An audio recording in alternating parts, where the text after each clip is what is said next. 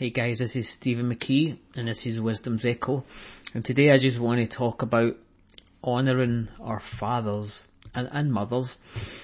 Um, I've just been thinking a lot about how God moved in the past, how he moved in revival power and like we read all the stories. I, I mean, I always talk about these kind of things like the Lewis revival and how God moved in an island and like whole regions come under the, the fear of the Lord and five, six hundred people gathering outside the church in, in, at midnight in winter in the Isle of Lewis and people were on the, on the ground and people were lying in fields. I mean, if you've ever been to Lewis, that must have been horrendous, even the weather, to, to lay there at that kind of time at night or to gather at that time of night in winter.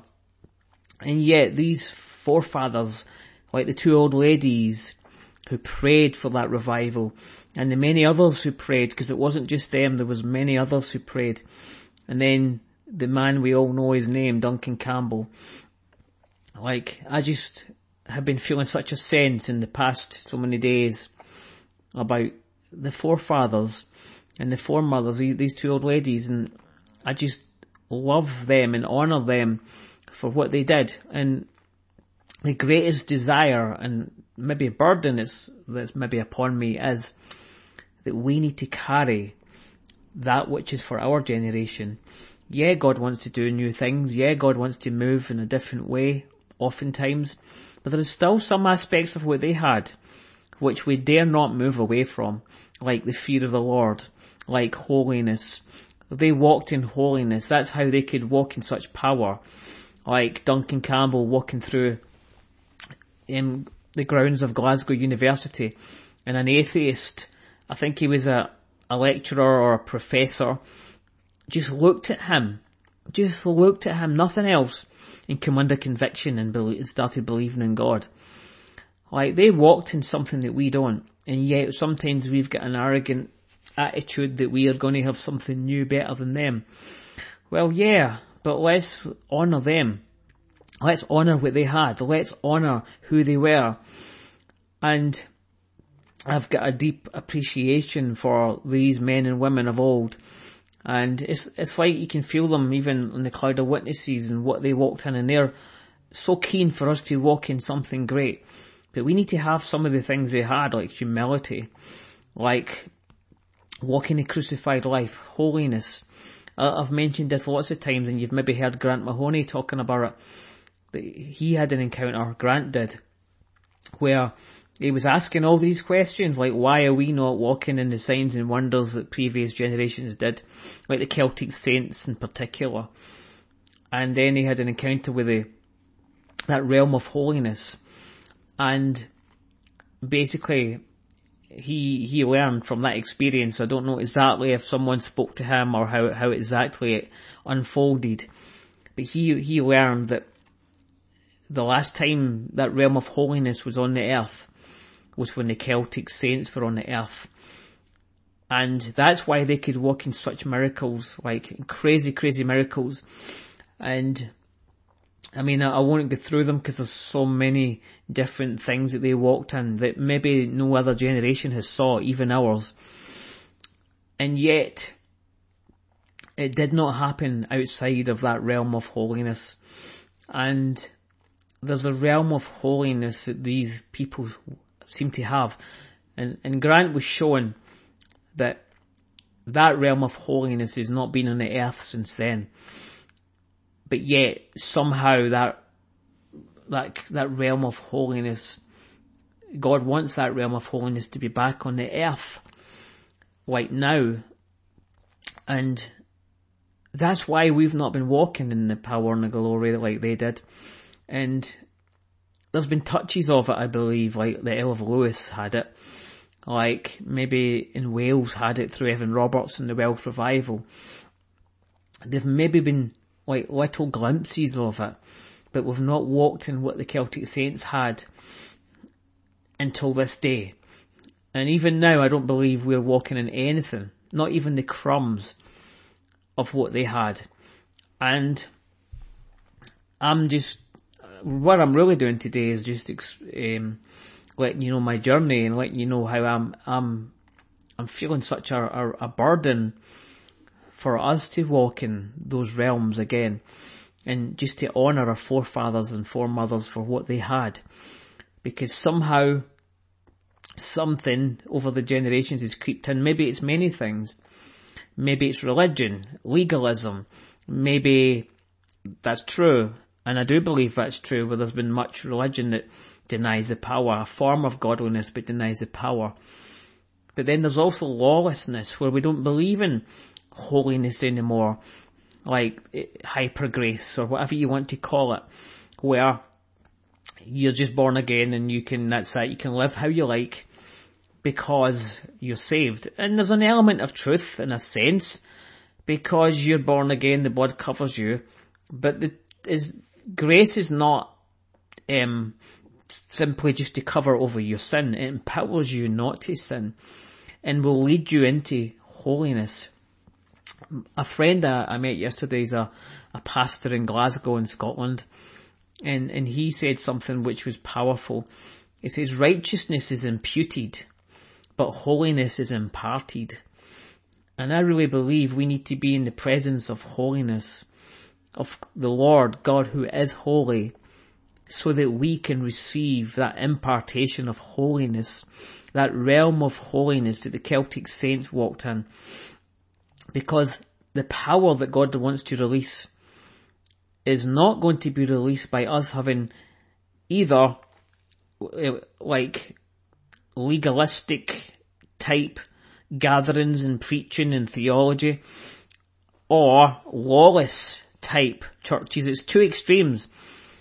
And right in the centre, there's a remnant that the Lord wants to raise up that walks not in legalism, but yet not in lawlessness either, and who hungers and thirsts for that realm of holiness that the saints of old had.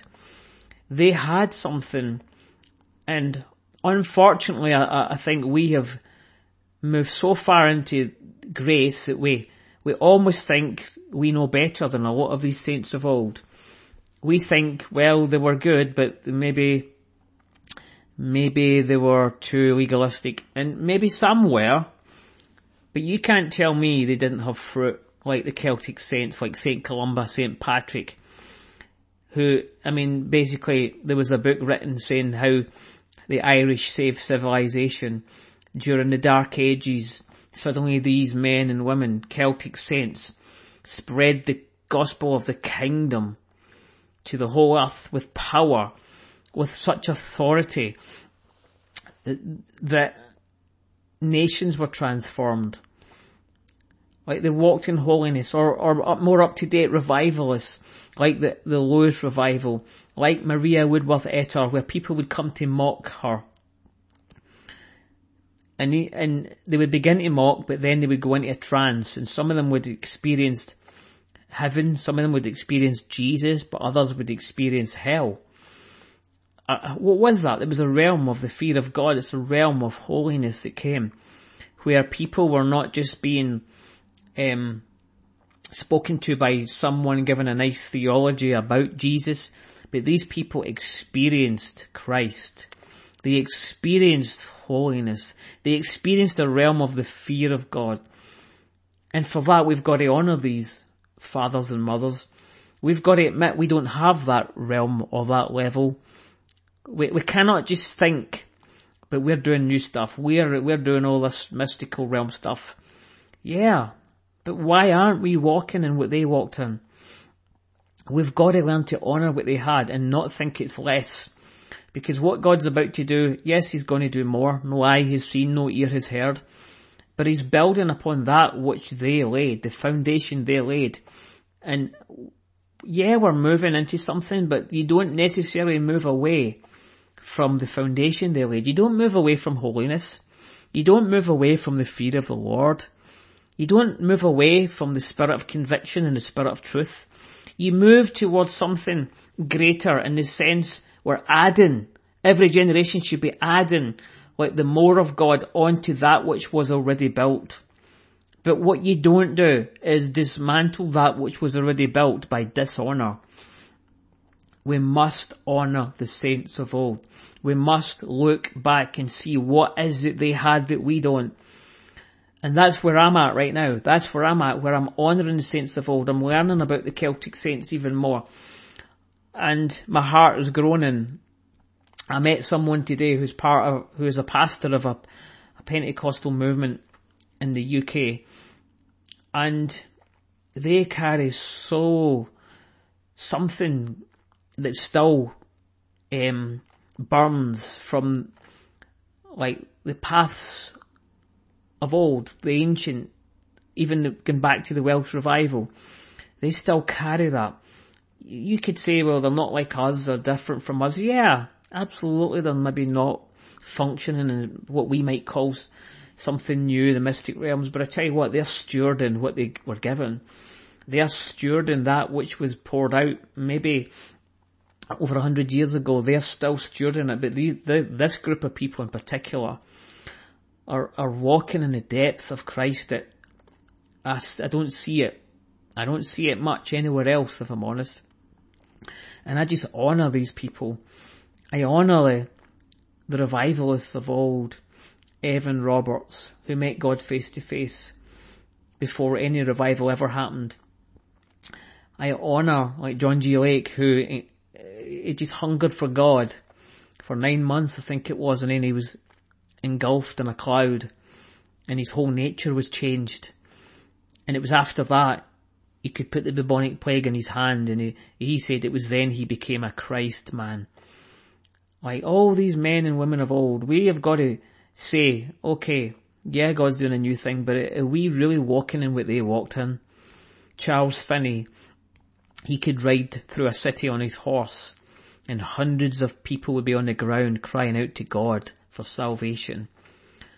Or he'd walk into a factory and everybody there would come under conviction and be on the ground crying out to God.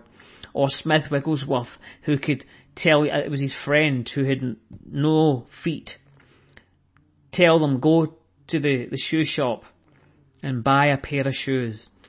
And that man went and bought a pair of shoes and only when he bought the shoes did his feet grow into the shoes. Like, I don't think we should be arrogant about us being part of something new. We should be humble and say, yeah, maybe we are, but we're not walking in what the saints of old had, and we need it. And really what we need is that realm of God that the, the Celtic saints had, that realm of holiness. I experienced a little bit of it growing up in the Apostolic Church, which came out of the Welsh Revival, and you would walk into the meetings and it would be quiet. And I know that you can also have a religious version of that, but it wasn't the religious version. It was a, an, a real awe and reverence for God. They had a fear of God that we somehow don't have anymore. They had a realm of holiness that these saints would come in, and when two or three gathered, God was there. Why? Because they themselves had a deep, deep relationship with the Lord. And when they came together, they were, they were ready to bring the psalm or the, their hymn or the spiritual song. And together, God was in the midst. Why? Because they were already in His presence before they ever came. And we need to cultivate some of these things. We need to honour those in the cloud of witnesses, the saints of old. We need to honour what they walked in, the holiness, the fear of God, the love of God. They walked in dimensions that we don't walk in. And maybe part of it is because we, maybe there's an arrogance came or a pride where we think we're in the new and we've got something greater than them. When all along, they had more than us, is the truth they walked in more power, more authority. If you look at the Celtic saints, what they had, there's no way we're walking in, I don't know, even a hundredth of what they had. Really. I mean, one story, for example, there was one Celtic saint, and I can't remember the name, and they had learned that this group of people had been massacred. I mean, I don't know how many it was, but they all had massacred and were in a, thrown in a loch or a lake. And he went along and, and by the power of the Spirit drained the lake supernaturally. And then every single body was lifted up, levitated, and put on the side of that lake and raised from the dead. Every one of them. So guys, I just hope this has just made you a little bit hungry for something greater and something that our forefathers walked in. This is Stephen McKee and this is Wisdom's Echo.